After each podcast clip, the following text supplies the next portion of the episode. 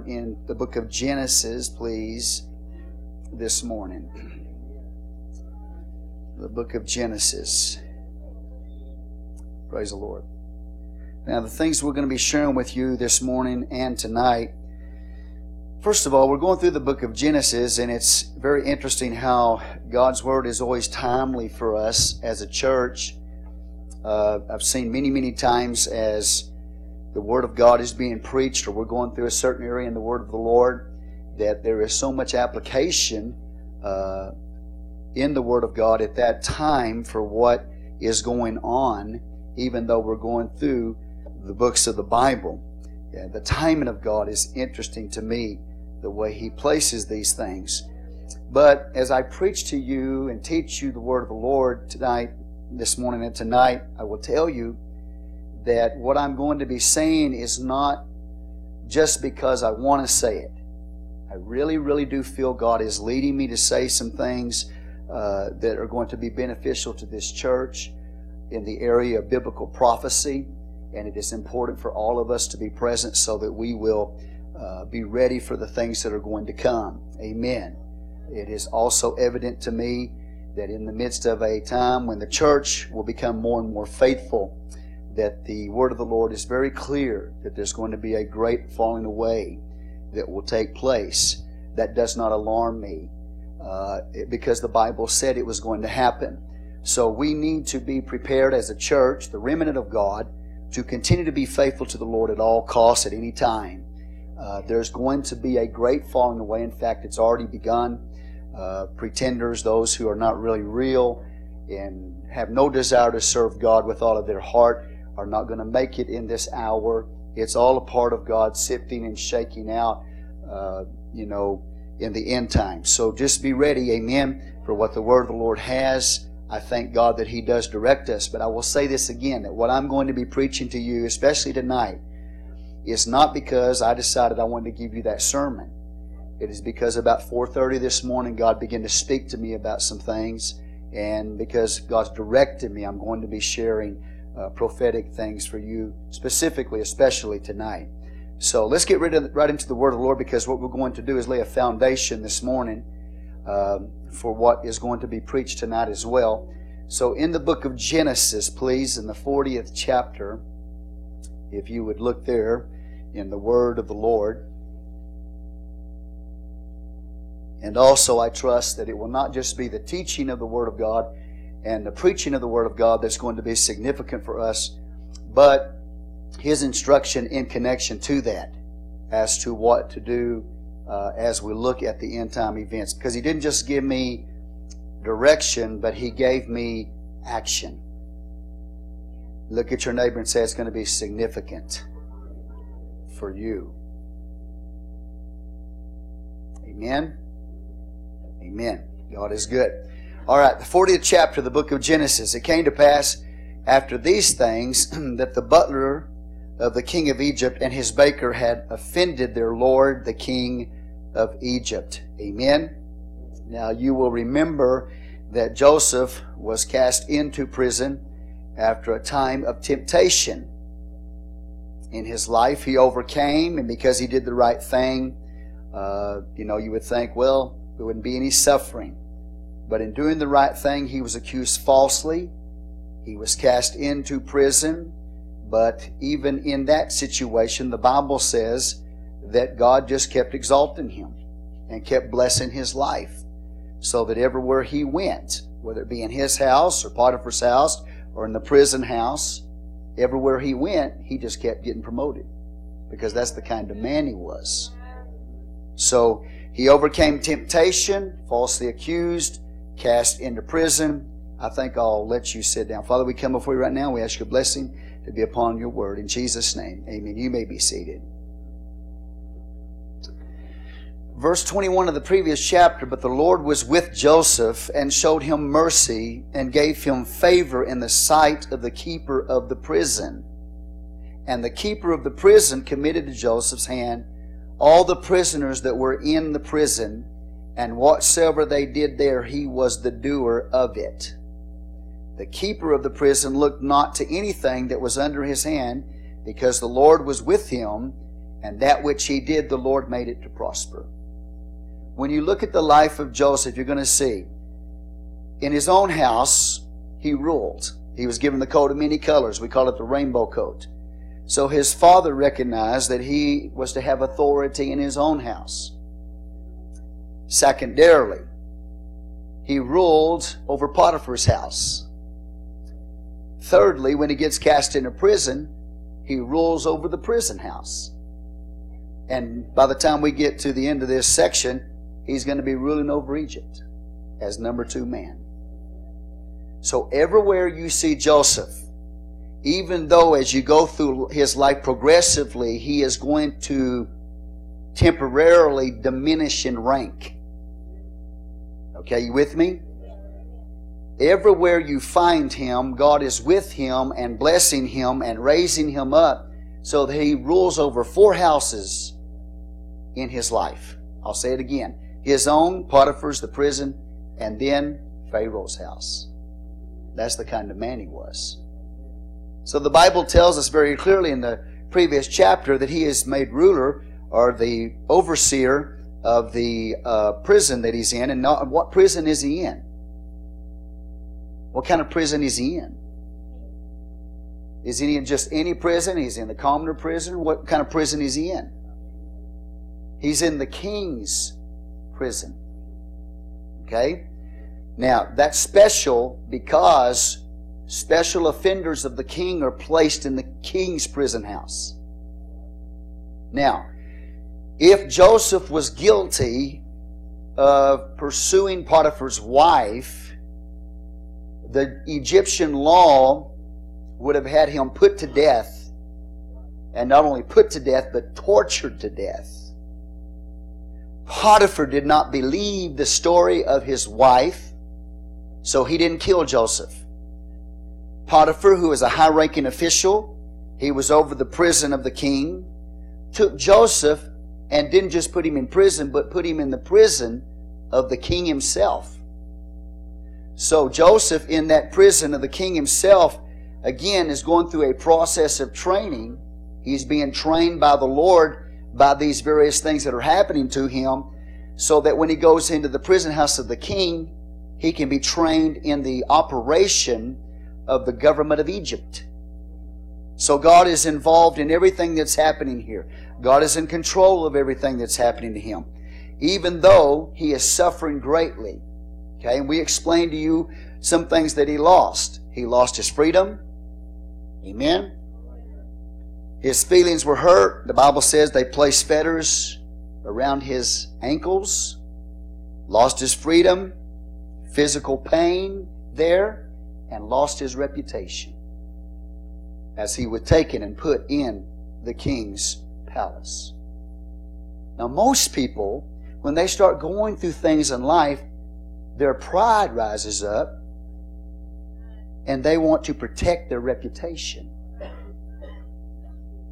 It's a very rare individual that you will find that when they're falsely accused may lose their freedom, may be hurt, cast into prison, hurt in their feelings, and lose their reputation. It's a very rare individual that can so trust God and so give themselves to, to God's reign in their life that they will not try somehow to fix their reputation. But God does not let me say this, very important for us to understand that. It's important for me as well. I learn as I go as well. You know, as I study, I learn a lot.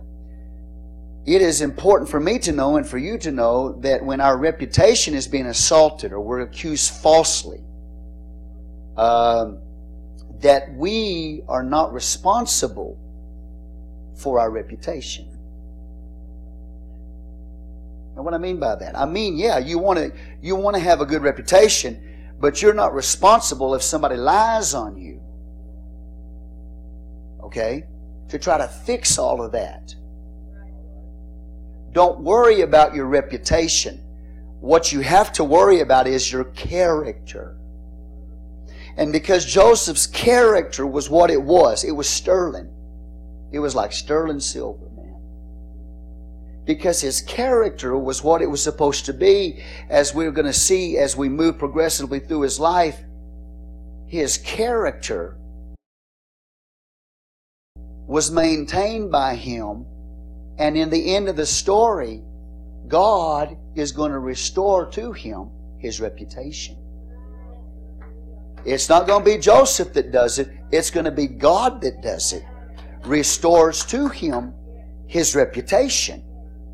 So if you maintain a character, if you're sterling in your character, okay, you may be falsely accused. You may lose your freedom. You may have your feelings hurt. Amen. You may lose your reputation. But if you maintain your character, which you and I are, that's our responsibility, God will make sure in the end that He takes care of your reputation. At some point along the way, if you don't maintain your character, you can't expect God to take care of your reputation. But because Joseph maintained his character, God took care of his reputation. We're going to see that as we go along here. Amen. You with me here? So, character is very, very important. And there's so many people today, they're so concerned about their reputation. How's your character? If your character is what it's supposed to be, it may take a little bit of time, but God will take care of your reputation. The problem is, is that a lot of people are so focused on their reputation and they don't have the character anyway to have a good reputation. So they go around trying to defend their reputation when they don't have the character that they should have. But if we have the character like Joseph, and I mean, it's like sterling silver, man. I mean, it's pure, and we do what is right in our life. That is your responsibility. That's my responsibility. Does everybody understand that? So, what you have to do instead of trying to fix all of these things concerning your reputation, make sure that your focus is on, I got to keep my character right. My character needs to be right. And if I do what I'm supposed to, and I'm, I'm the kind of person I'm supposed to be, then God's going to take care of my reputation. Amen. And so Joseph just had to trust God. Now, how many of y'all would agree that Joseph has suffered many things? He suffered at the hands of his brothers. Amen. Betrayed by them, sold into slavery. He gets over in Potiphar's house and he's falsely accused. Amen. So he's going through another problem. Just, just one problem after another, one difficulty after another in Joseph's life. The man suffers greatly. Amen? Do you understand? Then he gets thrown in prison. More suffering in the life of Joseph. And it went on for 13 years. Not 13 months, 13 13 years of suffering. One suffering at the hands of people after another suffering at the hands of people. Just 13 years, if you can receive this, 13 miserable years. And he's the one that dreamed that someday he's going to rule. He's the one that dreamed that his brothers and his mother and his father would bow down to him and do obeisance to him. And it's for 13 years. He doesn't see any fulfillment of those dreams. For 13 years he suffers. But because of his character, he didn't hang his head. He refused to give in to the temptation of despair. He refused to give in to the temptation of discouragement. He refused to give in to the temptation of pride for 13 years. He didn't get angry at God. He just kept being faithful because that's the kind of man that Joseph was. He was a very, very godly man. Amen. And so as we move into the 40th chapter, the Bible says it came to pass after these things that the butler of the king of Egypt, and his baker had offended their lord the king of Egypt. And Pharaoh was wroth against two of his officers, against the chief of the butlers and against the chief of the baker. Amen. So now we see that there's the butler, chief butler, and the chief baker, and they've offended the king. So they're going to go into the prison of the king, which is the prison for those that offend the king. Right? And the Bible says that Pharaoh, we don't know what happened. The Bible doesn't tell us what the butler did, doesn't tell us what the baker did. We just know they did something to offend the king. And you offend the king, and that prison called the prison of the king, that's where you're going to go. So I don't know what they did because the Bible doesn't tell us what they did, but somehow they offended the king, and the place they're going to go is in the king's prison house. Guess who's there? Joseph. God was in the whole thing. And Pharaoh, for some reason, having been offended, he gets really angry at the butler. He gets really angry at the baker and throws them in this prison house. And so what's going to happen is God is going to use the wrath of men to praise him. If you go to Psalm 76 10, I'm not going to turn there. You can read it later. Just write it down or look at it as I preach. The Bible says that God causes even the wrath of men to praise Him. Now, I want you to catch that. That is prophetic. He causes the wrath of men to praise Him. This is a pagan ruler.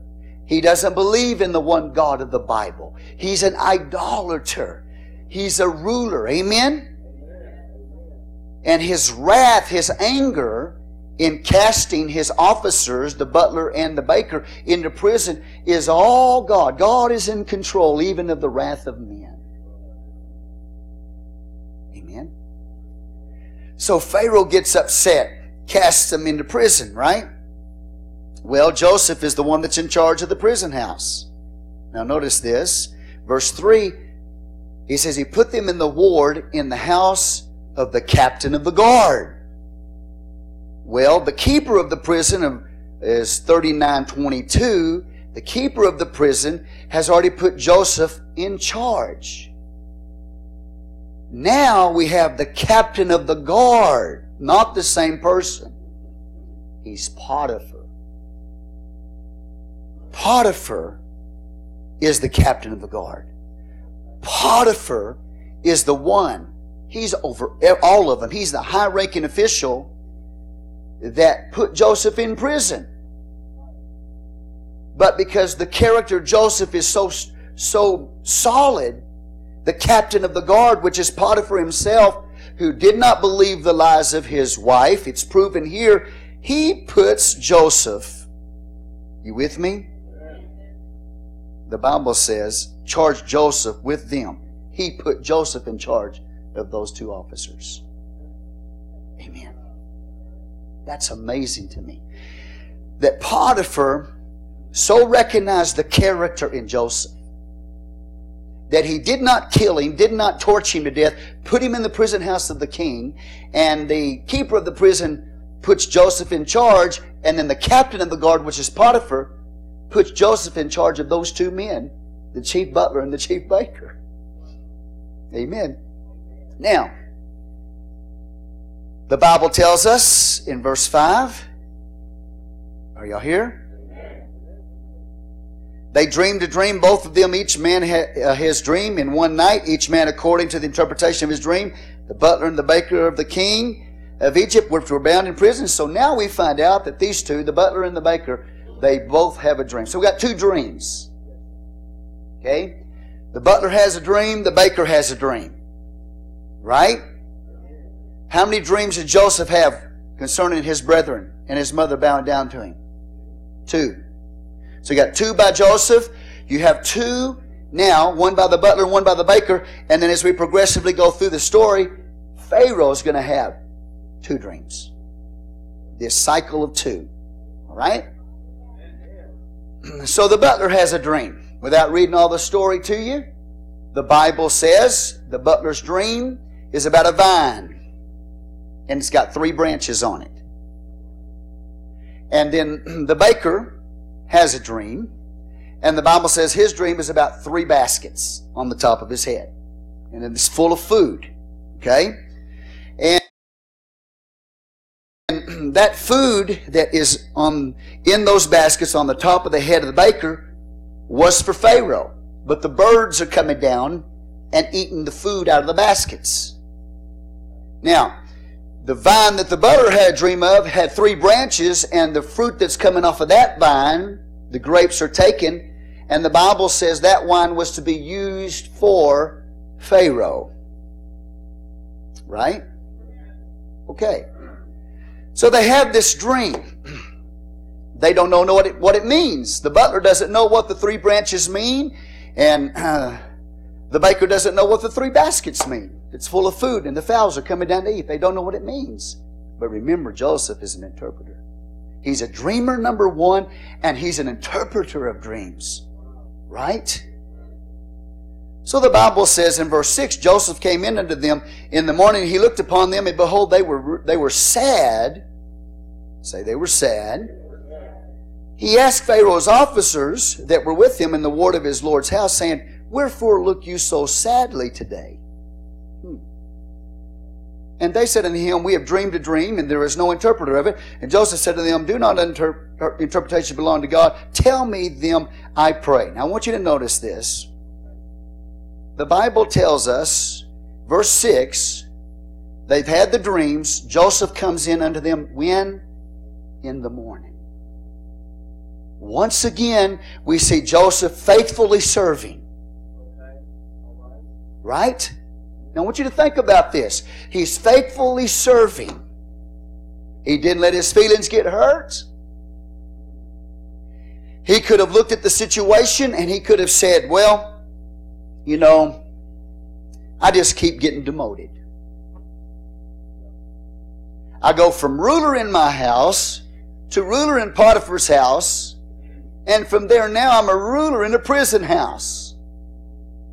And, and as a result of this demotion, which was really not a demotion, but he could have perceived it that way as being demoted, he could have said, I'm going to stop serving now. There's a lot, I'll tell you, you see the character of this man? There are a lot of people that will serve God as long as they're on the stage. As long as the lights are shining bright on them, they'll serve God. But to ask them to do anything lowly, ask them to serve God in some lowly way, you will never see them. It's only when they're on the stage, they're on the platform, and they have rank. Now I'll serve God. Joseph's not like that. He doesn't have to have rank and position and a stage and light shining before he gets involved in serving God. He can be demoted in the lowliest position in a prison house, be, be promoted in a prison house, but demoted as you go down. And this man still was serving God faithfully. Question for you Would you? Would you keep serving God? If you were on the stage and the lights were shining on you and you had rank and position and all of a sudden, for whatever reason, you're demoted as far as life is concerned. Would you keep serving God? Would you keep be faithful to God if you were asked to do some lowly thing in the kingdom of God? See, there's a lot of people today unless they're on the platform, unless they're standing on this platform, unless they're preaching from behind this pulpit, you don't hear much from them.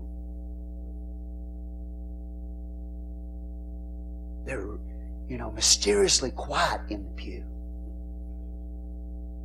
But you let them get up here where the lights are shining, man. This is a stage and it's a platform.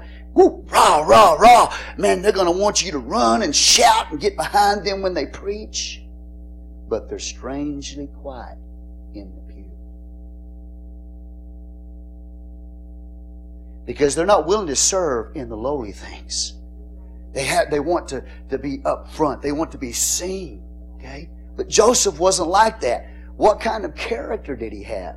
He kept serving, even though he was losing his position. It wasn't about position for him. It wasn't about the stage. It wasn't about the lights. It was about just serving God faithfully in whatever place he found himself. That's what kind of people God is looking for. He's looking for that kind of person. Amen? And then, secondarily, he's going to be involved in serving and ministering when his heart is broken. He's hurting on the inside. Look at the way the man's been treated, even by his own family members. He could have let his personal pain stop him from being faithful in his service, but he said, No, I'm going to keep ministering, I'm going to keep serving, even though I have personal pain in my life. Now you and I, you and I can talk all day long about how great, powerful, and strong we are in the kingdom of God. Until you start experiencing some deep, deep personal pain in your life all of a sudden, do you become strangely quiet in the pew? Or are like you are you like Joseph that no matter what Joseph's going through, no matter he might be demoted, he might be suffering on the inside and going through personal pain, that man is going to be faithful. He's going to keep on serving God. He's going to keep doing what he's supposed to do, and he's not even going to let even personal pain or personal suffering stop him from ministry. God help us. Because oftentimes, if we're going through times where we're going, you know, it's a downturn, or maybe we're going through times of personal suffering, do we, do we let despair and discouragement dominate our life? Or are we up serving? Or are we up diligent? Look at this man. Early in the morning. He's up early in the morning. He's serving once again. He did not let any of that stop him. Number three, if you look at it carefully, and I'll just give you this third one. He had a dream years ago. Years ago that he was going to rule over his house. Years ago that his brethren and his mother and his father were going to bow down to him, do obeisance to him, and simply saying he would have authority over them. And for years, none of it has happened. There's, there's, if you will, if you can receive it, there's a lack of fruitfulness in his life concerning his past. But when two other people have a dream, he doesn't look at his past and say, You know, I had a dream years ago, it still hadn't come to pass, so I better not try to interpret yours. He didn't, he did not allow the lack of fruitfulness to stop him. He did not allow the lack of past, uh, you understand, past fruitfulness or the lack thereof to stop him from producing fruit in the present. A lot of people live so much in the past. You know how, well, I failed here and I, he didn't fail, it just hadn't been fulfilled yet. And if you're not careful because, you know, your dream hasn't come to pass,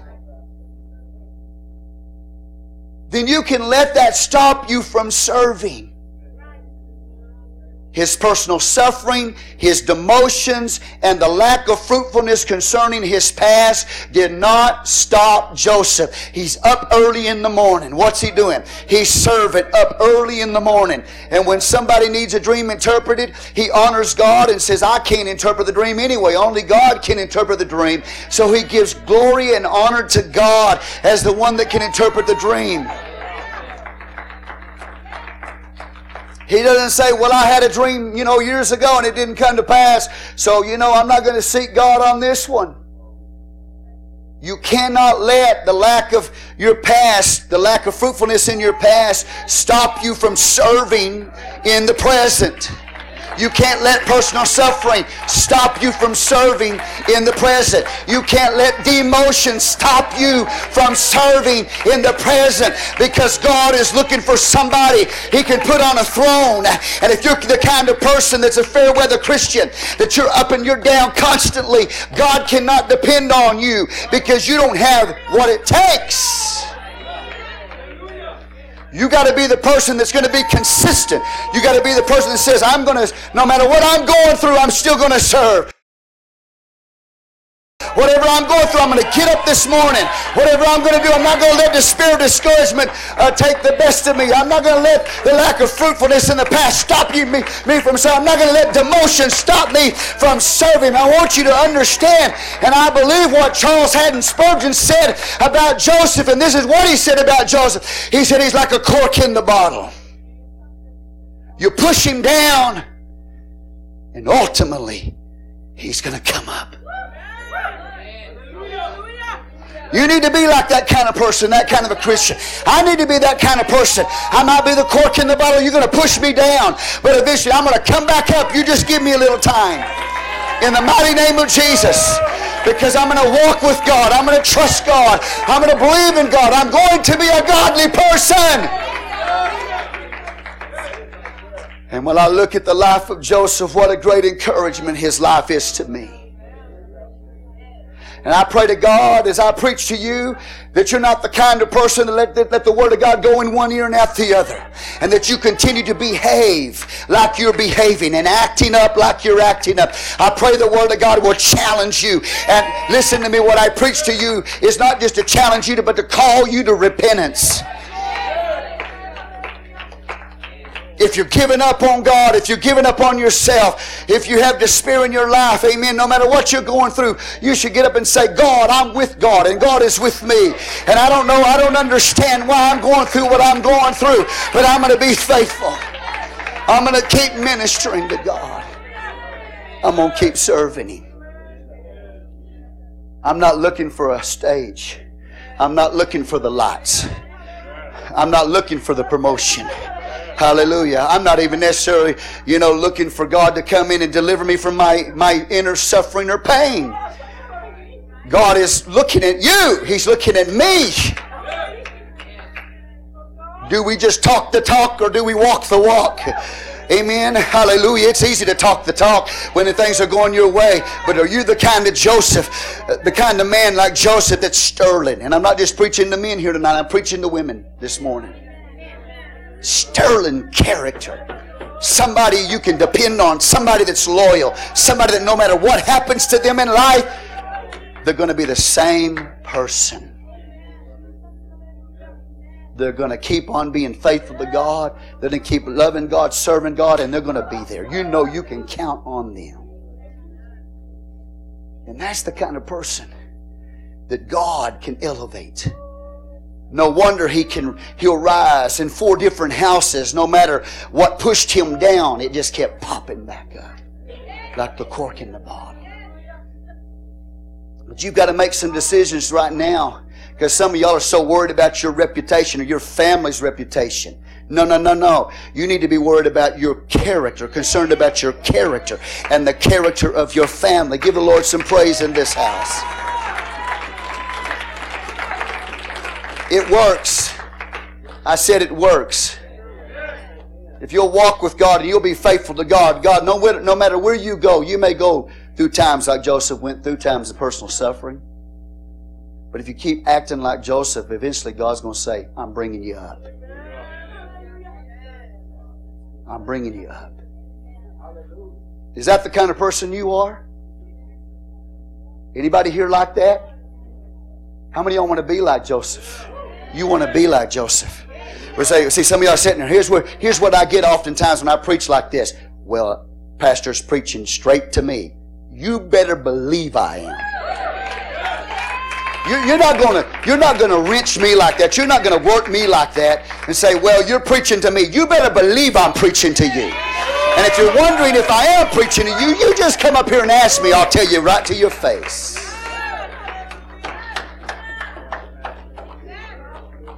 I'll lose some, I'll probably lose some people over this message. And I don't care because it's the Word of God. Are y'all with me right now? We are in a very significant time, very significant time, where we need to be like Joseph because we're going to go through tests and trials and tribulations. We're going to go through times of suffering, especially in this season. You better make sure you, you are where you need to be in God. Because if you're not where you need to be in God, the church is going to keep on going. And you're going to be the loser. Amen? So I'm telling you, and, and, the awesome thing about Joseph is this, is that when he starts interpreting the dreams, you know, the first dream that, that, that the butler had with the three branches and the vine, and, and that the vine, the grapes that produced on the vine are going to go into the cup of Pharaoh. The Bible says, Joseph interprets that and he says what that represents in three days. See, he's a prophet. He's got the gift of a prophet. He says, In three days, I'm going to interpret this dream. I'm going to give honor. I'm going to say God's the one that interprets dreams. Men don't. Amen. The world can't do it. You can call the Egyptians and try to get the Egyptians to help you understand. Try to get the Egyptians to interpret it for you, but the world doesn't understand. They can't interpret it. It only comes by revelation from God, and Joseph knew that. So he interprets the dream for the butler. He says those three branches that uh, that is in that dream concerning the vine, those three branches represent, represent three days. And he says, after three days, your dream butler represents after three days, Pharaoh is going to lift up your head, which means he's going to put you back in your position. You will be restored, butler back to your position, and the wine will flow into the cup of Pharaoh just as before. Typically, the blood saved him because the grape, the blood of the grape represents the blood. The blood saved him. Look at your neighbor and say, The blood's what's going to save me. Pharaoh, Pharaoh is going to, to restore him back to his position. Now, if you read the story, and I'm, I'm not because for the sake of time, you will see that the baker, when he hears that Joseph is interpreting the dream about the butler being restored, then basically he says, Hey, interpret mine too.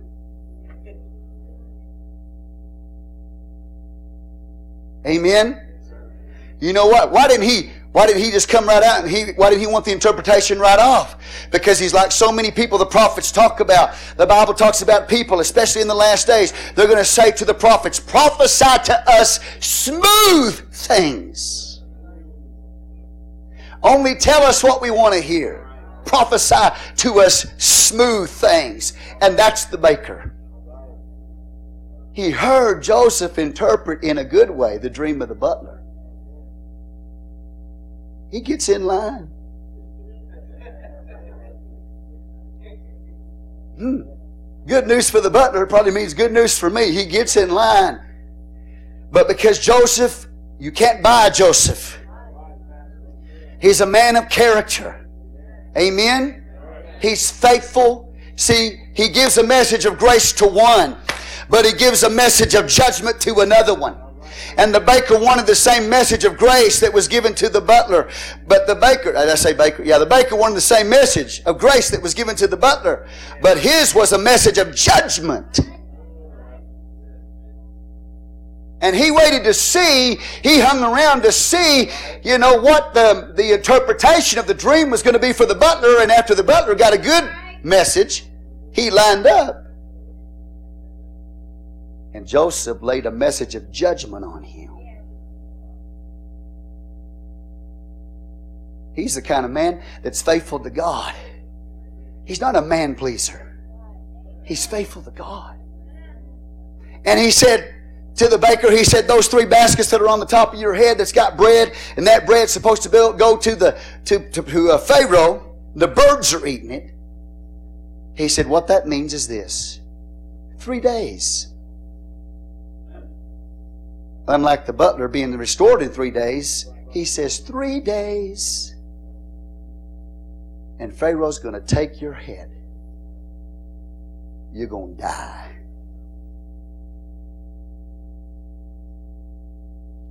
A message of grace for one, a message of judgment for another. Do you understand? How many people today, they hear messages of grace and man, they're lining up, boy. Then all of a sudden a message of judgment comes. Because he's a true man of God. He's not afraid to declare a message of judgment to one, even though he declares a message of grace to another. What that's saying to me today is that there, there is the Word of God divides. And I pray to God today that each and every one of us this morning are, are hearing the message of grace.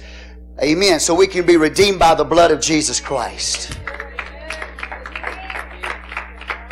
But if not, the message of judgment is certain. It's on all of our heads. Without the blood of Jesus Christ, without His redemption, we are under certain judgment. Amen. That's the Word of God. It's clear. But Joseph is a faithful man. He's not a man pleaser. He declares exactly what was going to happen. Because God told him. Now, Is he a true prophet? Jeremiah says, if he's a true prophet, the word will come to pass. Joseph is a true prophet. Now look, it's measurable because he said three days. There's time to see, number one, if he's a true prophet. Three days. Number two, because it's three days, not only is it time to see if he's a true prophet, time to see if the prophecy is going to come to pass. It's not a general statement. There are specifics in the prophecy. And you can measure it. Okay? You can measure it. What I mean by that is this if it doesn't happen in that time frame, it wasn't a true prophecy. If it doesn't happen in that time frame, Joseph's not a true prophet. It's a measurable thing. Do you understand what I'm saying?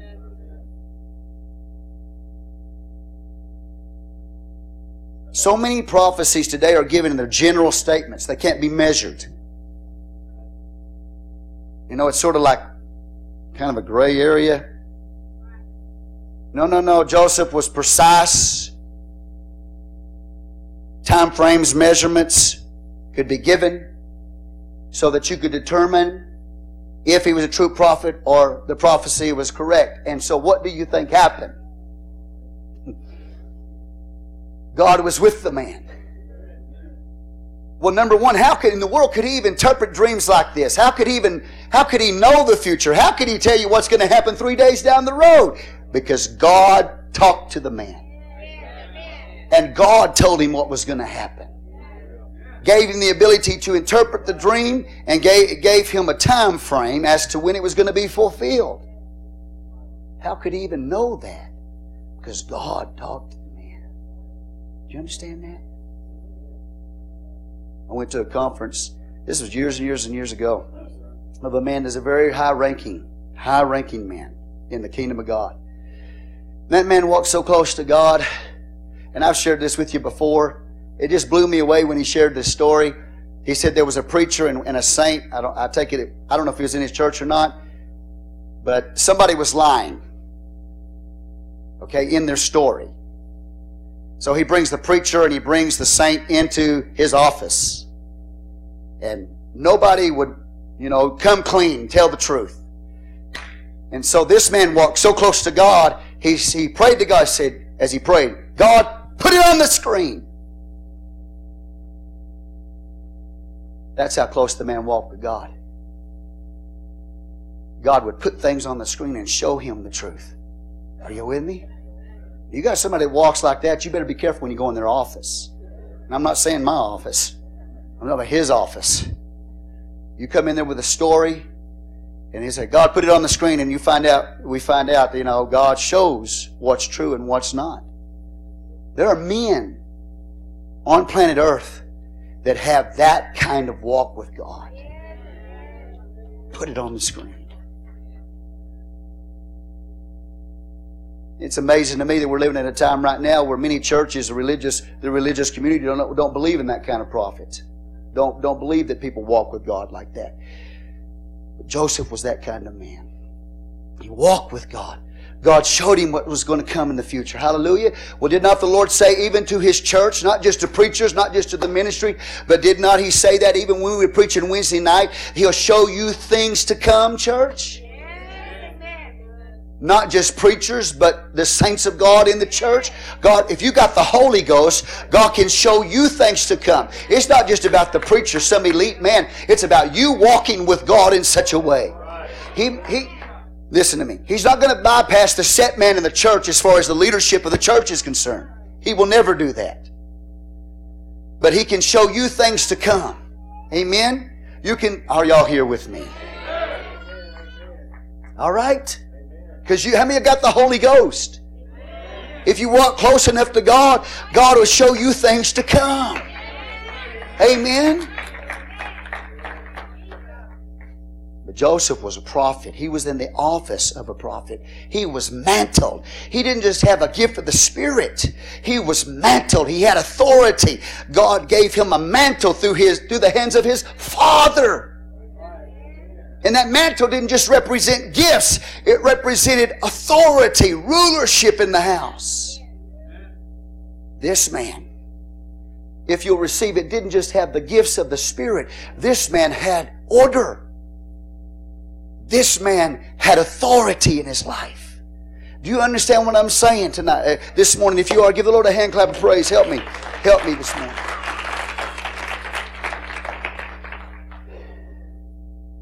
Now, I believe I heard the Lord speak to me in the night. Not last night, but I believe it was the night before. He said this to me. He said, There are some prophets who have the gifts. They have the gifts of the Spirit. They operate in the gift of prophecy, but they don't have the order of the prophet. They do things in a way that's not orderly. Are y'all with me? And that's not something you need to concern you with. It's something that I have to concern my with, myself with when God, because I have a responsibility to be your pastor. Amen. I have a responsibility to try to help some people that may be called into the ministry that are using the gifts of the Spirit. But what I always try to do is not just to help them function in the gifts of the Spirit, but to show them how to walk in the order of God. And the Lord spoke clearly to me. They have the gift of a prophet, but they don't have the order of a prophet. This man had the order of a prophet, the gift of the prophet, and the order of the prophets. And I'll get to that in just a moment. Is everybody understanding? If y'all give God praise. This man didn't just have a gift. This man was mantle. This man didn't just have a gift of the Spirit. This man had authority. That's why he could walk with God and interpret. And that, that mantle that he had is what kept him from being killed in the beginning when they threw him in the pit. That mantle kept him alive. They stripped him of that physical mantle, but he still had that spiritual mantle. So when you put him in Potiphar's house, he survives even that because he's mantle. You can take him and put him in a prison house. He, he just keeps rising to the top because he's mantle. You come on, somebody. He'll be brought out of a prison house and be made, made number two ruler in Egypt because he has a mantle. It's a spiritual mantle, not just a physical mantle. He lost the physical symbol. But he still had the mantle, and that's what protected him, and that's what kept bringing him up. That's are y'all with me right now? If God be for you, who can be against you? It is the mantle, the spiritual mantle, that protects you and protects me and that will keep bringing you to the top even though they push you down. Woo, hallelujah. Are you getting it? So three days come and go. And after three days, the butler, just as Joseph interpreted the dream, was restored back to Pharaoh's court. And just like Joseph said, judgment's coming on the baker Pharaoh lifted up his head. He was slain in three days. Joseph was a true prophet. He was a man of God. He walked in authority. Do you understand what I'm saying? Give the Lord some praise. Now,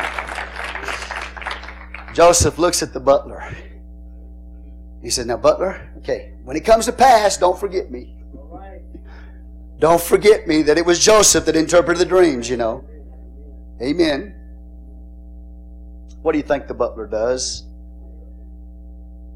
Forgets him. He gets restored back into the position just like the revelation of God said he would. You know? Man, you would think they'd be looking for Joseph immediately. Get that guy out of the prison house. Right? Let that man go free. That he'd be, you know, praised and and vindicated and and set free and possibly even go back home at that time. But God used the forgetfulness of the butler. He was forgotten for two years. Two years. I mean, if you're Joseph, about, about now, wouldn't you be wringing your hands? you know? No, God was in it. God was in it. Two more years. So that means when it happens, he was, you know, in this from 13 to um, at the present. Anyway, no, 17, 17, 13 years total. What I'm trying to show you is that at 30, he's going to be brought out. So he's about 28 years old when he's forgotten. Amen? You know, why do people keep forgetting me? Joseph could have got that attitude. He could have got that spirit. Poor me. Poor me. They just keep overlooking me. Poor me. God deliver you from that. God deliver me from that if I ever let that spirit. And you'll hear it tonight. Jesus said, when you begin to see these come to pass, lift up your head for your redemption draws nigh. It doesn't say put your head down. It doesn't say hang your head down. It says get your head up. You're in the end times, church. It's not time to put your head down. It's time to get your head up. It's time to look up. Jesus is fixing to come back. Say amen. This man refused to give in to that despair. Forgotten. And I say it again God was in it. Because what would have happened if Joseph would have been set free from the prison?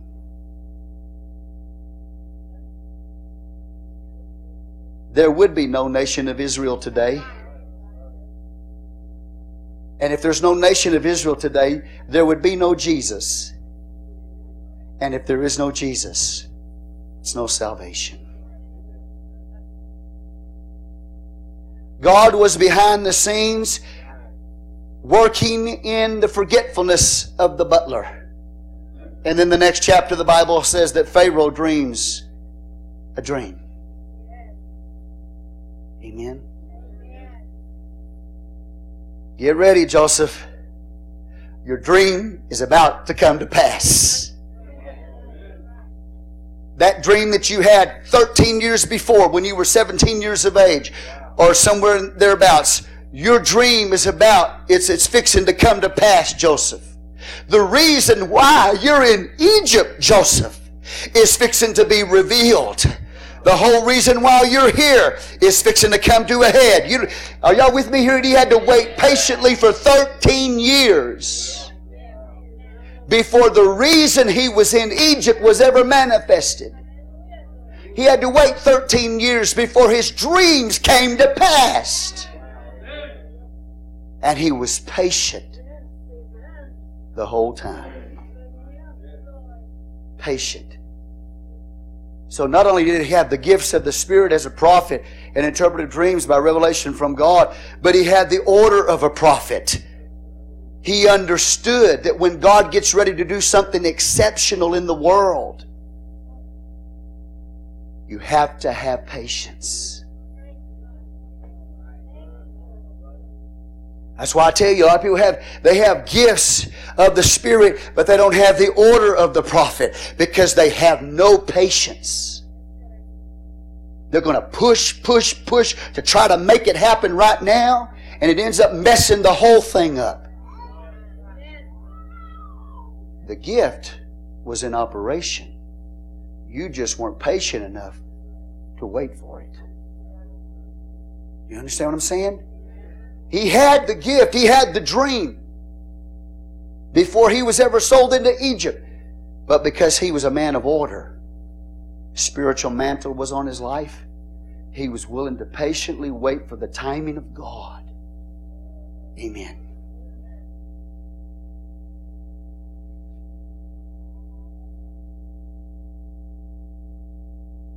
Let me repeat myself because I don't want you to miss it. Whenever God gets ready to do something exceptional in the world, God waits.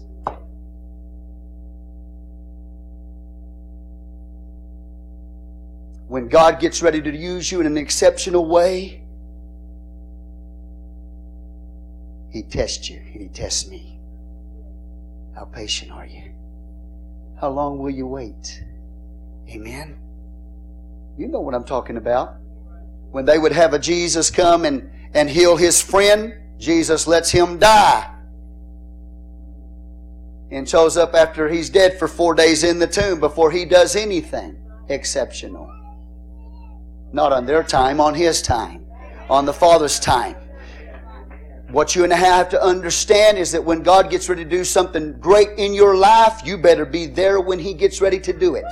Because there's so many people that are impatient. They're not willing to go through that training process, go through that time of suffering, go through that time of demotion, go through that time of personal pain, go through that time when there's some past lack of fruitfulness in their life that could stop them from being used by God in an exceptional way because they don't have patience. Oh, yeah, they're gifted. But because they don't have order in their life, they either run ahead of God or they run behind God. And God knows how to set the pace.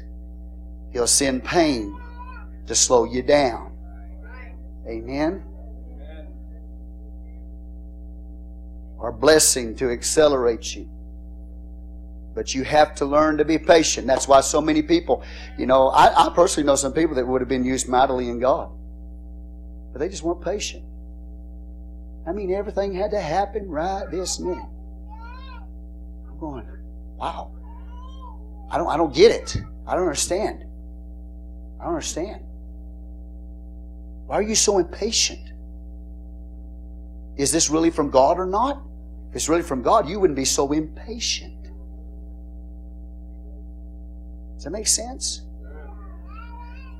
So he has to wait another two more years before God is going to use him to do something in an exceptional way. God help us, church. Amen. How many y'all, sometimes we get so impatient being in church. You only have a watch on one arm. Okay? You're trying to send me smoke signals?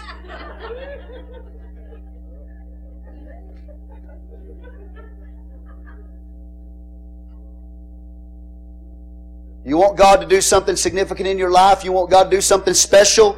Then you've got to learn to be patient. Praise the Lord, church. Joseph was a man of order. He'd wait on God. God, you have to understand, I'm telling you again, that when God gets ready to do something significant in the earth, Oftentimes he tarries.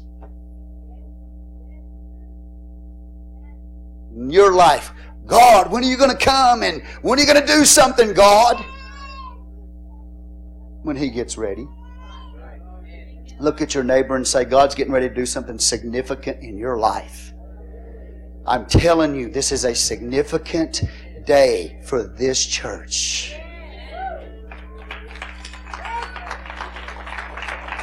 Say, Praise the Lord. How many y'all patient? As soon as you get pregnant, you want to have the baby. As soon as you, Got the news from the doctor. All right, I'm ready. Let's go. No, nine months of agony, gaining weight. Understand? Discomfort, all kinds of stuff, kicking in, yeah, just boom, boom, boom, you know, for nine months. Hit one hit after another. And then when the baby gets ready, the baby comes. You can't rush it. It'll come. Do you understand what I'm saying? You have to be patient to birth anything. And that's what I personally believe the American church, not just the American church, I've met people that not even really you could classify as just the American church. They say impatient they can possibly be, man. You understand? How many are going to wait on God? Because God's going to test you. He's going to test you. Praise the Lord. He's going to test me. I've been in situations I've God, you know, it's getting a little bit lengthy here. I don't know if I can take this any longer, God. Hallelujah. If you don't do something, Lord, I'm about to go down. He says, Go ahead. And when you quit sucking your thumb, then I'll be there when you go to prayer. When you stop wanting it your way, when you want it, I know patient, and then God says, Oh, I finally got you where I need to have you. You've thrown up your hands. Finally. Finally. Okay? So, what I'm saying to you is the truth. I can't make it happen to you. But that's the way God works. You ever been there? Where you finally say, I don't know what else I can do. I throw up my hands. I'm done. God says, Oh, good. That's what I've been waiting for. I let you kick. I let you scream. I let you rise up in pride. I let you talk about how you don't like this, you don't like that. He, God's not moved by any of that mess. Amen. And men, true men of God are not moved by all of that. You can pout, cry, and act, kick, throw a fit, and everything else. True men of God are not moved by that. You understand what I'm saying? God's not moved by that. You might as well just get on your face and say, Lord, here I am. I repent. I humble myself before you. I'm learning patience, God. And then you'll be amazed at what God will do when you get to that place where you're at the end of yourself. You understand? Sometimes God will even let you fail. How many of you want God to bail you out? Don't lift your hand. God to bail you out. You find out He don't He don't do that. He just lets you keep on doing your thing. And you keep just one failure after another. Do you understand what I'm saying? Hallelujah. Some of your kids not in the church. My daughter knows if she's not in the church, I'll let them fail. I love them with all my heart, but I'll let them fail. You turn your back on God, I'm not going to bail you out. Do you understand what I'm trying to say? What I'm trying to say to some of you, and, I, and, and you're going to say, well, he's preaching to me. Well, obviously. Everybody knows it. Obviously. You have to let them fail. You have to let them come to the end of themselves where they'll throw up their hand and say, God, I do need you. I'm an idiot. I'm as stupid as they come.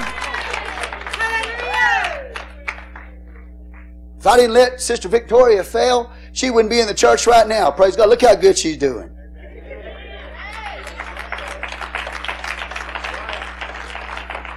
You with me here today?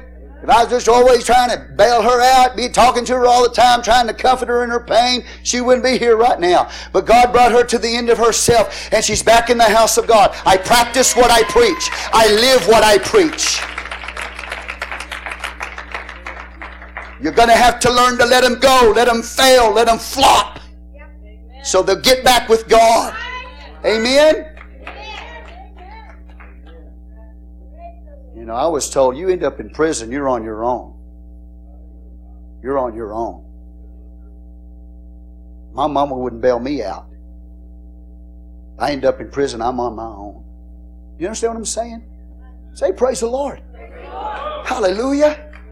Okay, now I got to get off this, but real quick. When I was 18 years old, my mom packed her bags, drove to Fort Stockton. She got married, hallelujah, and left me where I was in that house by myself at 18 years of age. Sink or swim, honey. Sink or swim. You graduated, you're 18, you're old enough to take care of yourself. I'm going to go get married and live happily ever after.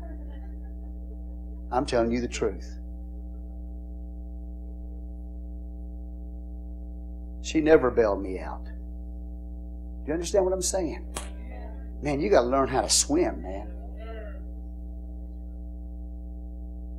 I mean, you end up in prison, My mama will be up there five minutes later bailing you out. Get my honey, get my darling out. No, you still be in there right now. Does it make sense? What we have to learn is patience. We have to get to a place where we surrender to God and say, okay, God, I'm going to do it your way. I tried to do it my way. It doesn't work. God, I recognize that now. Stop being impatient. Start trusting God. Start walking with God. Start believing God. Hallelujah. He can do it. But it may not be in your time. Say amen. You all right, Sister Victoria? Hey, lift your hand away. There you go. I'm not going to make my daughter an example, but she knows where I am. Hallelujah. She knows where I am. Praise God. It don't work in the world. The church has the the church has the answers. The church has the revelation. Joseph has the answers. There's fixing to be calamity that's going to come on this earth like the world has never seen. The Holy Ghost spoke to me last night. There is a storm coming. I'm not saying that to you because I read it. I say that to you because I believe God spoke to me. There is a storm that is coming.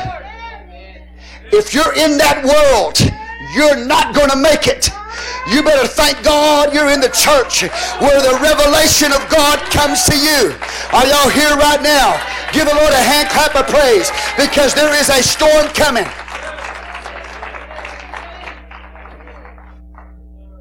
And I'll talk more about that tonight. But I'm going to say this to you right now. God's already got your number for blessing. Your number for blessing is already coming up. Give the Lord a hand clap of praise. The world doesn't have an answer, but the church does. God does. And people that walk with God in the last days, those that do that know their God shall be strong and they shall do exploits. That's the kind of people that's going to walk with God. People that are strong and are going to do exploits. I'm glad I'm in a place where there's answers. I'm glad I'm in a place where the revelation of God is. I'm glad I'm in a place where He shows us things to come. I'm glad I'm in a place where He tells us what to do, the action to take. I'm glad I'm walking with my Jesus. I would not want to be in that hellhole today. I would not want to be outside of the church today. I would not want to be in the world today. I thank God I'm here. It might get difficult and sometimes you might suffer and sometimes you might experience experience discomfort. But I thank God I'm in the church because God is still God no matter what happens in the world. And the Bible says God uses the destroyer to destroy. He created the destroyer to destroy. Why? He causes the wrath of men to praise him. He, used, he created the destroyer to destroy. He even created the destroyer. You don't know that, but he did. That's why you got to let it just play out. You got to let it work out. You got to trust God because God is going to create the destroyer. He already has create the destroyer to destroy this and to destroy that so that people will run to Him by way of the revelation of Jesus Christ. So that people will repent and turn to Him in this end times as we get ready for the book of Revelation to begin to be fulfilled. You understand? I'm not trying to scare you. I'm glad I'm in the church. Give God praise. And so Joseph's got to wait for two years, and he does patiently. And the Bible tells us Pharaoh has a dream. The first dream he dreams is these seven healthy cattle. Amen. healthy, fat. Amen. Seven years, seven of them. And then he has another dream and he sees these seven lean cows. Seven lean cows. And then he dreams yet another dream. Two dreams. Again, dreams in pairs. I'll say it to you this way. If you have a dream one time, listen. If you have it twice, you better listen. It's probably from God. Dreams in pairs. The second dream that Pharaoh dreams is there's good stalks, seven good stalks, and then there's seven uh, bad stalks. And in each of the dreams, the seven bad cows and the seven bad stalks devour the good cattle and the healthy cattle and the good stalks. God sent a dream to a pagan king. But there had to be a prophet of God that could interpret it. No man in the world, Egypt couldn't interpret it. No man in the world, the help of the world could not interpret it. It had to be a prophet of God. It had to be the revelation of God. And the butler's memory is revived. Because Pharaoh can't get his dream interpreted by Egyptian sorcerers. He can't get his dream interpreted by the world. And the butler, all of a sudden, the light comes on. Hey! I know somebody that interpreted my dream two years ago, and it came to pass name's Joseph. Two years later, they go get Joseph out of the prison house, bring him to Pharaoh, and, and Joseph, as always, gives honor to God. And he interprets the dream. He said the seven fat cows represent seven years of plenty, and the seven lean cows represent seven years of famine. Are y'all with me? He said this, and the second dream is the same as the first. The seven good, good stalks represent seven years of plenty, and the seven bad stalks represent seven years of famine. And they're going to devour, the bad is going to devour the good. It's going to be so bad. That was the interpretation. Seven years. It's a type of the Great Tribulation period. I say Great Tribulation, the seven year tribulation period. You understand what I'm saying? That's going to come.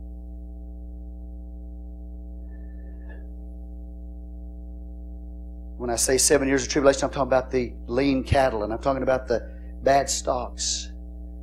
Seven years of tribulation that's going to come. A time of famine like the world has never seen.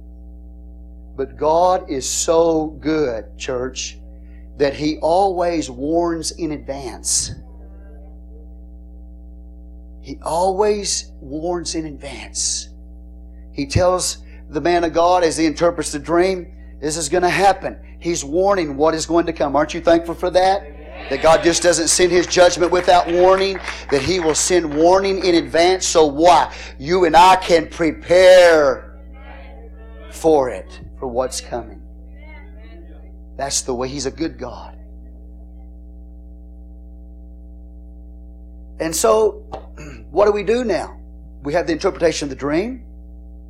Seven years of good. And then follow that, seven years of famine. What is the action? Are you with me?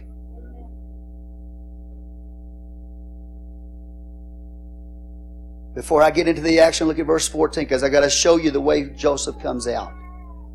I've already told you the interpretation that was given. But look at verse 14. Then Pharaoh sent and called Joseph, and they brought him hastily out of the dungeon. And he shaved himself and changed his raiment and came in unto Pharaoh. You see that? What Joseph do? All right. They bring him very quickly out of the dungeon. They don't wait. Bring him quickly out of the dungeon, out of the prison. he shaves himself. Not just his face, but from the top of his head to the soles of his feet. I know there's no hair down there, but at least I don't think it. Maybe some of y'all got hair on the bottom of your feet. Some of you ladies, I don't know. I'm sorry. No,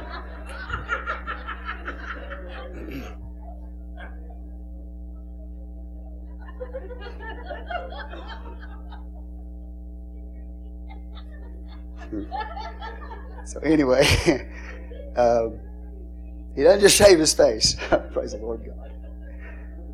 I mean, he shaves his head like, you know, some of you guys do. It kind of makes me wonder if you're Egyptians. Man, I see some of you guys walk in, you got your head shaved, man, I'm going, you know. I, mean, I think to myself, why won't you just let it grow a little bit so you comb the thing, you know? You know, Egyptians do that. They shave their head and face, everything. I mean, their whole body, if you understand. They shave their whole body. You know why? In case you don't know it, Egyptians love to be clean. It's a part of their ritual, it's a part of their religious system. Amen. Albeit it's not correct, it's an error, it's false gods that they worship, but they are clean people in the Bible. So they'll shave their whole body for the sake of cleanliness. So what Joseph does is he's fixing to go into the presence of a king. Albeit in the story it's a pagan king, but it's a picture of you and I. When you come out of your prison house, you need to clean. you need to get cleansed. You're going in the presence of the King of Kings and Lord of Lords.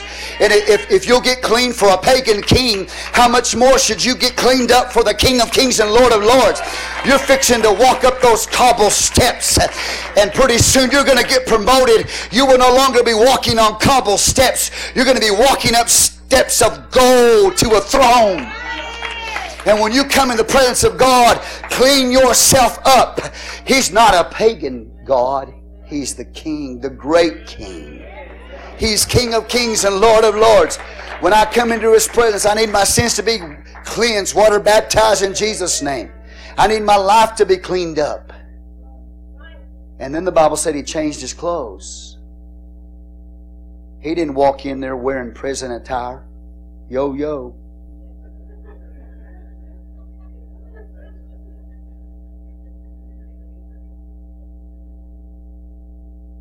He put on the proper attire. Okay? When you come into the house of God, praise the Lord, and He changes your life, you come into the presence of the King of Kings and Lord of Lords, you're being brought out of your dungeon. God wants us to be clean when we come into His presence. And when we come into His presence, He wants us to be properly attired. That means when we come into His presence, there's a certain way that you dress. It's called holiness. Say, praise the Lord. I'm sorry to say, you know, he don't want yo-yo. He wants reverence. He wants respect. I'm going to the house of the King of Kings and Lord of Lords. Hallelujah. I'm going to put on the proper attire. Give the Lord a hand clap of praise.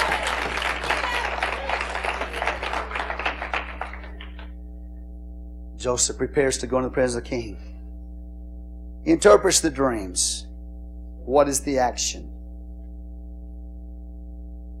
Bible tells us. Joseph said unto Pharaoh in verse 25, The dream of Pharaoh is one. God has showed Pharaoh what he is about to do. God has showed, I say it again, listen what the Word says. I love the Word of God. Joseph says, God has showed you what he is about to do. He's the one that's going to send seven years of plenty. He is the one, God is. Look at your neighbor and say, God is the one that's going to send the seven years of tribulation. The devil's not sending it, God is sending it. God is showing you, Pharaoh, what he is about to do. That stuck out with me, or to me. Okay, amen? I'm not going to reiterate the dreams and the interpretations of the dream. But what do we do with this? Verse 32 And for that the dream was doubled unto Pharaoh twice, it is because the thing is established by God, and God will shortly bring it to pass. The reason why He gave you the dream twice is because He's letting you know of a certainty it's going to happen. It's certain. And it is going to happen, amen, shortly. So there's an urgency in the dream. The timing of it, it's going to happen. You with me? Okay. What's the action? Now therefore let Pharaoh, verse 33, look at a man discreet and wise and set him over the land of Egypt. Say discreet and wise. Discreet and wise. This man has knowledge. This man has wisdom. Joseph said, Find that man. This man who has knowledge, he's discreet. This man who is able. Wisdom is not just a, a knowledge word, wisdom is how to do it. So Joseph said, You need to find somebody that knows what to do. And you need to have somebody that will know how to do it. Somebody that's able, right? Okay. Who do you think they're going to pick? The discreet, wise Joseph.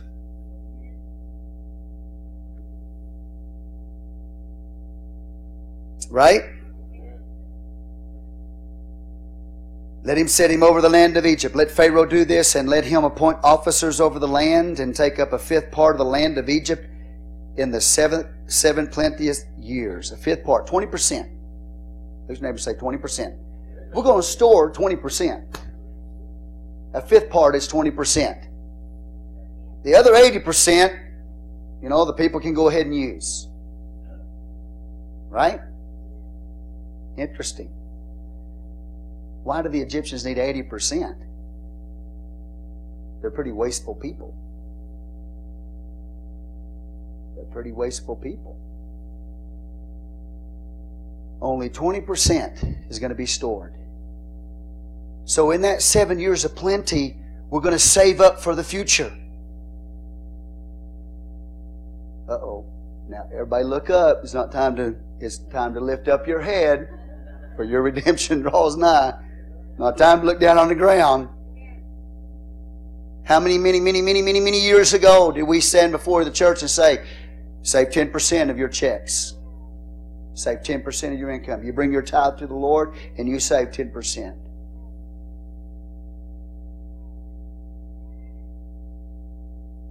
Because when it does collapse, when it, are y'all with me here? When a time, when a famine comes, you've got to have something in reserve. You have to have something stored. Amen. You got to have something saved up. Hallelujah. How many y'all have done that? Don't lift your hands. Well, you probably don't have to. You probably don't need to. Maybe you have. I'm just saying. People live like it's going you know it's to keep coming. No, there's hard times coming. Good times come, and then hard times are going to follow the good times, and you got to have something in store for the hard times. I'm to just I'm to step out on a limb and I'm going to tell you most of your problems, most of the problems of the people in this house, the reason why you got your head hung down because you don't have no money in the bank. That's why you got your head hung down. Because you haven't prepared for the future. The greatest thing that you could ever do is bring your tithe, which the majority of you do in this church, is, is for us to bring our tithe to the Lord. You're talking about security. But then on top of that, to save, to, to prepare for the future. If you haven't, if you're not doing it, it's time to do it now. Amen.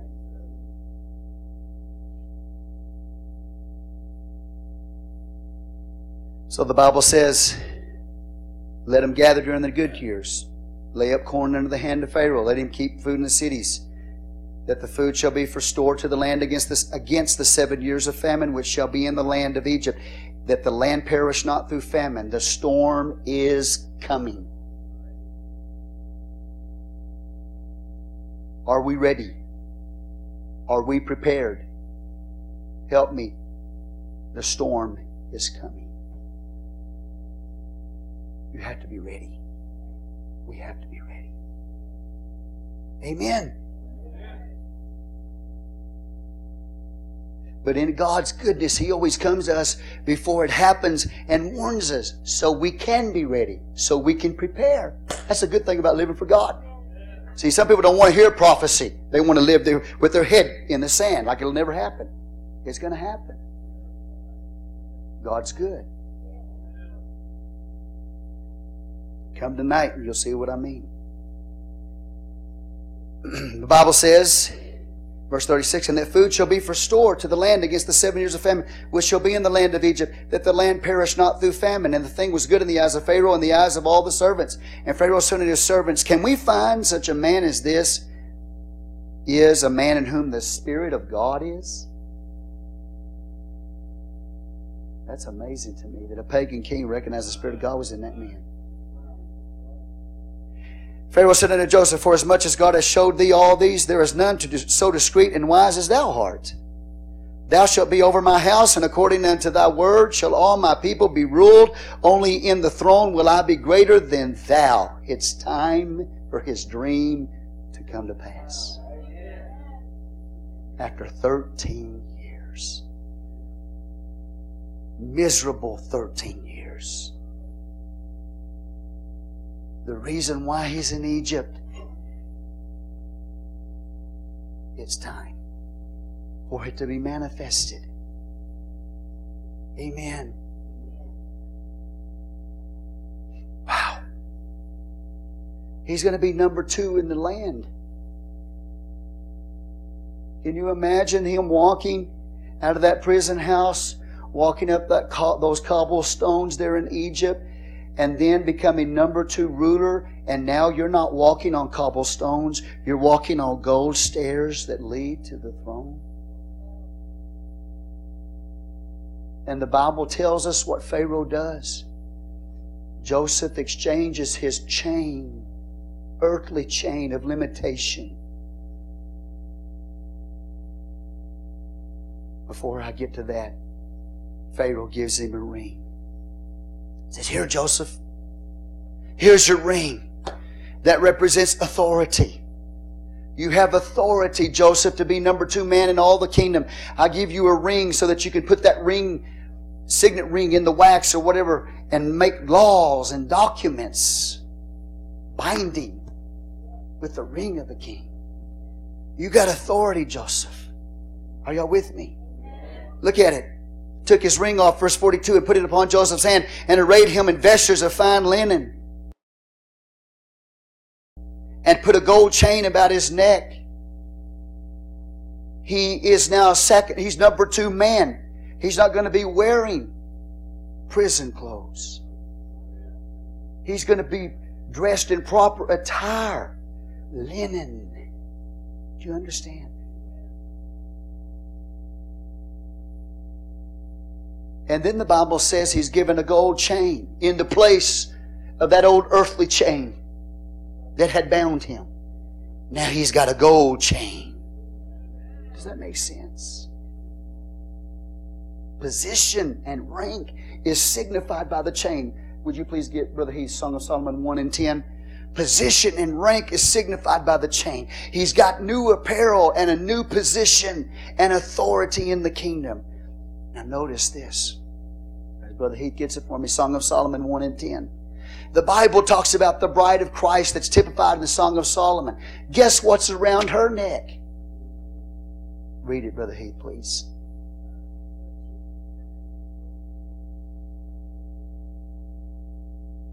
It does what? Amen? With chains of gold. What is that saying? Let me give you the types. Jesus Christ. This is a picture of Jesus coming out of, of, of, death, hell, and the grave. This is Jesus in resurrection life with authority, with rank and position. The linen garments represents his resurrected body. And what he is seen having here, and typically in Joseph, because he's Joseph. He's he is the son of Joseph. He's Messiah ben Yosef. He's Messiah ben Yosef. He went through a time of suffering. Jesus went through a time of suffering so that he would be recognized as Messiah ben David, the King of Kings and Lord of Lords.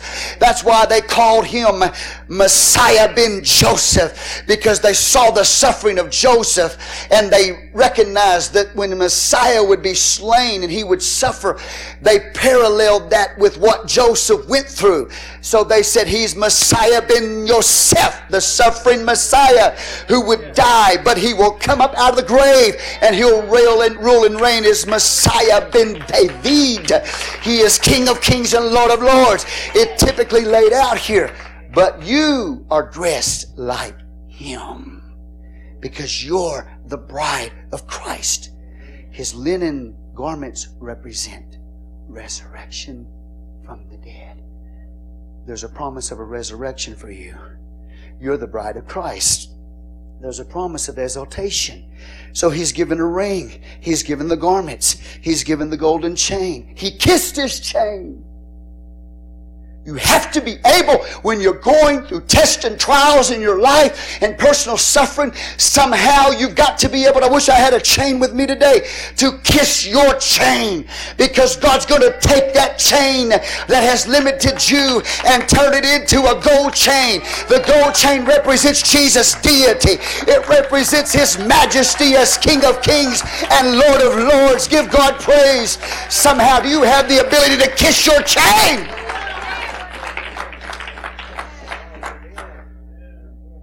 Because God can exchange it.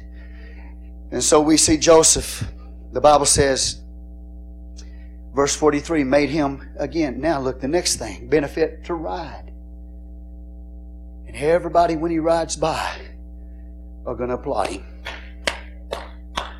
Everybody's going to praise him. Amen. It's the type of Jesus. What we should do to him. Praise him. He made him to ride in the second chariot which he had.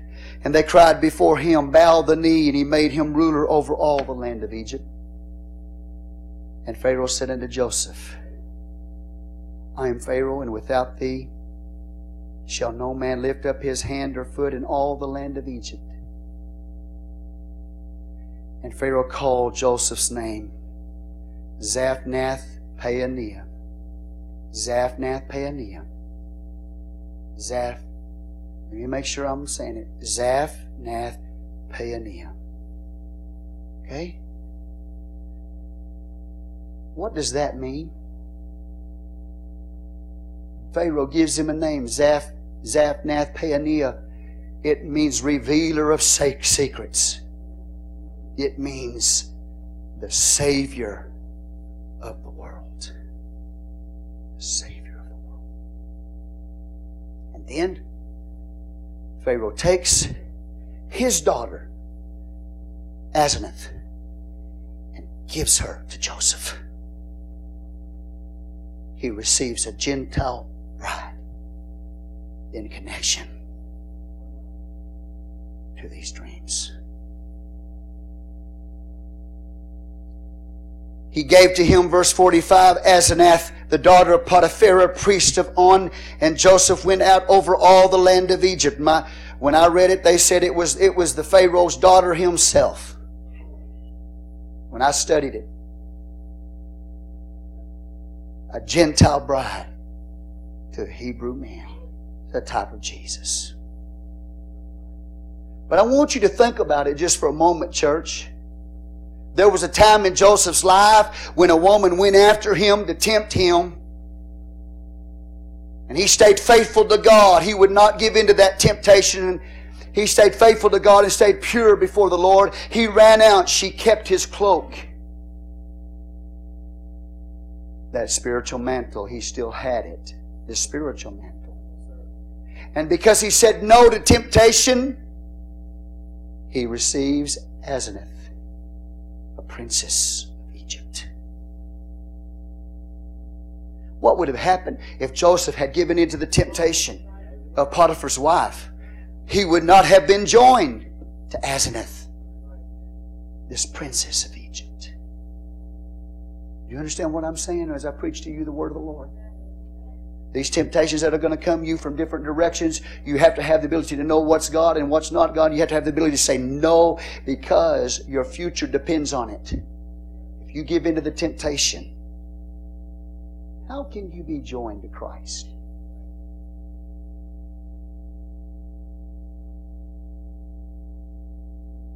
He didn't give in to the temptation.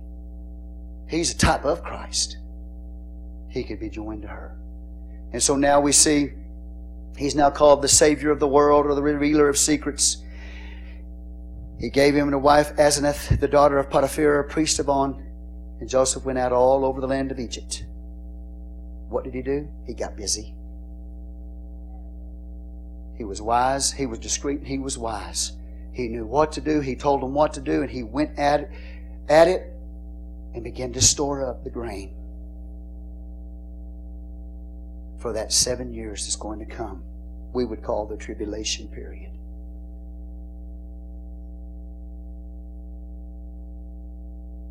Here he is once again diligent and doing what he was supposed to do. And the Bible says in verse 46, and Joseph was 30 years old at the beginning of his life when he first comes on the scene, and then he is going at that time receive the mantle. He's only 17 years of age. That's why I say, for 13 miserable years, he suffered. God brought him out. And now the fulfillment of his dream has come to pass, and, and now the reason why he's in Egypt is manifesting. It's awesome the way God works. If, if God had not providentially behind the scenes worked all of this out, there would have been no Israel. The famine would have wiped them out. And if there be no Israel, there's no Jesus, there's no Messiah. And if there's no Messiah, there's no Savior. And if there's no Savior, there's no salvation. And if there's no salvation, there's no church. And we're all destined to hell. Because God cared enough to behind the scenes set this whole thing up. He was in control the whole time.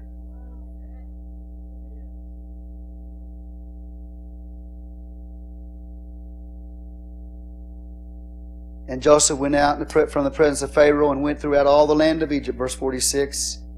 And the seven plenteous years, the earth brought forth by handfuls. And he gathered up all the food of the seven years which were in the land of Egypt, and laid up the food in the cities, the food of the field, which was round about every city, laid he up in the same. He prepared for that seven year tribulation period that was going to come.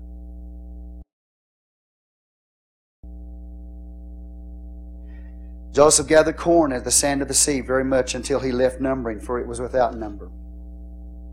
And unto Joseph were born two sons before the years of famine came, with Asenath the daughter of Potiphar, the priest of On, bare unto him. And Joseph called the name of the first man, first son Manasseh. And he called the second son Ephraim. These are little testimonies of God's faithfulness running around. Manasseh, my little make me forget. Because God has made me to forget all my toil. So I'm going to call my firstborn son, my little make me forget. He made me forget all my sins. isn't isn't it awesome when God begins to bless your life and you've gone through years of misery? Isn't it amazing when God begins to bless your life how all that misery just goes away? All that misery, 13 years of misery, just went away. The blessings of God are there in his life. And so he says, You know, I'm so blessed now, I even have forgotten what it used to be like. Yes! What a mighty God! Do you have a little Manasseh running around? I'm not saying literally you call him Manasseh, but you got a little Manasseh running around that every time you see him, it says, There's my little make me forget. I forgot all my suffering because the blessings of God are so rich. God is able to do it. And then He'll give you an Ephraim. And Ephraim means doubly fruitful. I'm so blessed. I'm not just blessed, I'm doubly blessed. I'm doubly fruitful.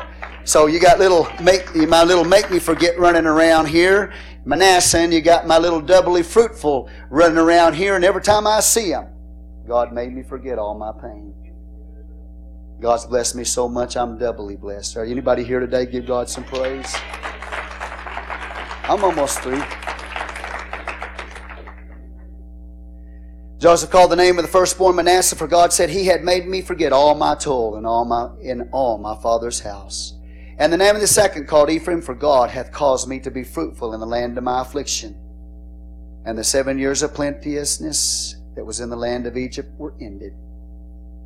Amen. And the seven years of dearth began to come, famine. According to Joseph had said, and the dearth was in all the lands, but in all the land of Egypt there was what? bread. When all the land of Egypt was famished and the people cried to Pharaoh for bread, Pharaoh said unto all the Egyptians, Go unto Joseph, what he saith to you, do it. And the famine was over all the face of the earth.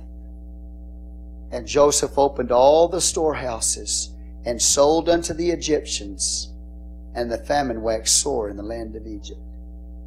Sometimes Joseph is criticized because he didn't just give it to the people. He didn't just give it to the people. He sold it to him. Good business, good business creates discipline and responsibility. When God gets ready to, He can open up the windows of heaven and pour out a blessing. You'll not be able to receive it when He gets ready to do it. Amen. But He still requires of us to be faithful, to be responsible people, and to be disciplined people. Joseph was a wise man. He didn't just give it to him without requirement, he sold it to him. Amen. Now, as I preach this to you, maybe you're just sitting there and you think this is a Bible story happened years and years ago. Right now, we're on the edge of what this typifies. We're on the edge of seeing it happening. Amen.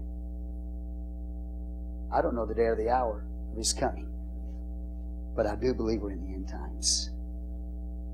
Amen.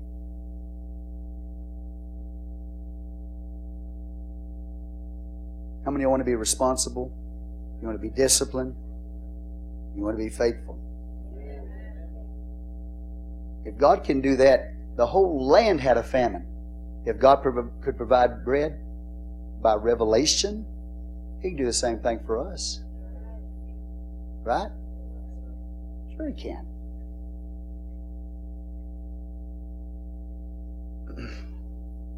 And all the countries came into Egypt to Joseph to buy corn because that the famine was so sore in all the lands. God is behind the scenes working right now. Hard times are coming. You think they're hard right now? They're really hard times are coming. The storm is coming. But God is so good, He warns us in advance so that we can be prepared. Amen. Not just economically, not just financially, but be prepared spiritually. God wants you to come out of your prison. He wants to cleanse you, wash you in His name with His blood. He wants to fill you with His Spirit. Amen. He wants to give you a new life. He wants you to be ready for the tribulation that's going to come. Say amen and amen. Now listen carefully. Some people say, well, Joseph received his Gentile bride before the seven year famine came. I have to remind you that Joseph was still in Egypt when the famine came. He did not leave the land. Don't read too much into things that people say. He was still in the land during the time of famine, but the preparation was done in order for the people to be saved. And God has already got it worked out.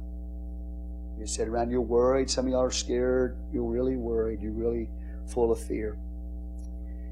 If we don't get into the Bible, it, it can get hold of all of us because we look at the situations that are around us right now. Wait, what's going to happen? What's going to happen? What's going to happen? Well, get your eyes on God. Trust God. Trust His Word. Amen. He's in control. So tonight, I laid foundation for uh, tonight's service by what I preached this morning. Hallelujah. So God bless you for being here this morning, and I'm going to share some things with you. Some of these things we've already talked about about a year ago, and I'm going to just remind you about where we are. Okay. Uh, so I'll go back a little bit and talk about what we've covered in the past, and bring them to your attention. Okay. Praise the Lord. And then the good news is that God has already spoken to us what to do. He's a good God. So that's why I'm so happy. Y'all look at me and think, wow, you preach that message like that and all these things are coming, you know, and how can you be so full of joy and so happy? Because God has told us what to do. That's all. See, that's all. I, that's all you need. That's all I need. It doesn't matter what you're facing in life, no matter what the difficulty is. You know what I need when I'm going through difficult times, and we all go through them? I just need a word from God. If I can get a word from God, it, it doesn't matter what it is. Just just tell me, God, what to do. Just just tell me how to react. Tell me what is the what is the action, you know? And if I get that, I thank God. That's all I need. Just a word. That's it. Look at your neighbor as I dismiss you. Please stand and tell them this is a very significant day church. Amen? How many of y'all ready to meet Jesus? How many you ready to walk in the character of Joseph? Be like a Joseph. I want to be like a Joseph. God bless all of you. Lord, we thank you tonight, today, this morning. Bless your people, God, we pray. We thank you for your word. Thank you for your instruction. Thank you for helping us, mighty God, because we look to you. And we give you all the glory and all the honor and all the praise. Jesus' name, amen and amen. You're dismissed in the name of the Lord. We'll see you tonight.